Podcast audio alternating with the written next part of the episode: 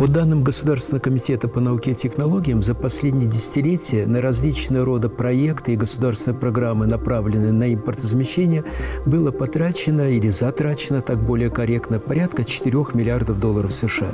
В результате было реализовано порядка полутора тысяч проектов, которые позволили заместить импортозамещающие продукции на 14 миллиардов долларов США. То есть результат впечатляющий, однако современные вызовы, современные реалии говорят о том, что необходимо делать делать новые какие-то акценты.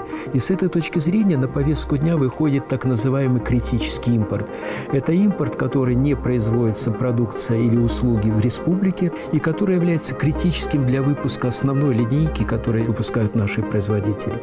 Ну, для оценки понимания, что собой представляет эта величина или это направление, можно сказать о том, что в целом импорт доля на союзное государство оценивается где-то 20%, 21% от ВВП, но если мы говорим о промышленном сегменте, там, где действительно высокотехнологичный сектор экономики, эта доля достигает 48%. По отдельным позициям, которые также очень критичны, станкостроение, микроэлектроника, программное обеспечение, фармацевтика, доля критического импорта достигает 70% и плюс. Поэтому вопрос идти, не идти по этому направлению даже не стоит. Это вопрос сегодня национальной безопасности. В качестве примера, как можно реализовать, грамотно реализовать вот эти возможности, пример китайской народной Народной Республики.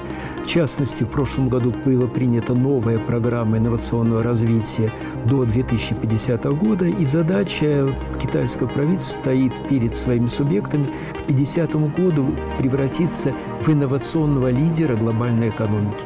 Опыт Китайской Народной Республики показывает о том, что, как правило, их планы всегда сбываются. С этой точки зрения возникает вопрос, по какому пути, или точнее, что надо делать нам, всем и гражданам, и субъектам, и правительству для реализации этих программ. Но опять-таки, мне кажется, что стратегическое направление основного Европения было определено еще пару лет назад. В частности, итогом, своеобразным итогом это явилось подписание, утверждение двумя главами государства 28 союзных программ, порядка 15 интеграционных проектов, которые именно направлены в сторону стратегического импорта. Ну и в конце концов, опять-таки, тоже надо понимать, что Китай – это Китай, у них тоже, так сказать, свои угрозы, свои цели, свои задачи. Поэтому говорить о том, что склоняться только сотрудничеству России, Китайской Народной Республики будет неправильно. И сегодня мы увидим новый тренд, он достаточно, мне кажется, актуальный, имеет большие возможности – это сотрудничество со странами ШОС.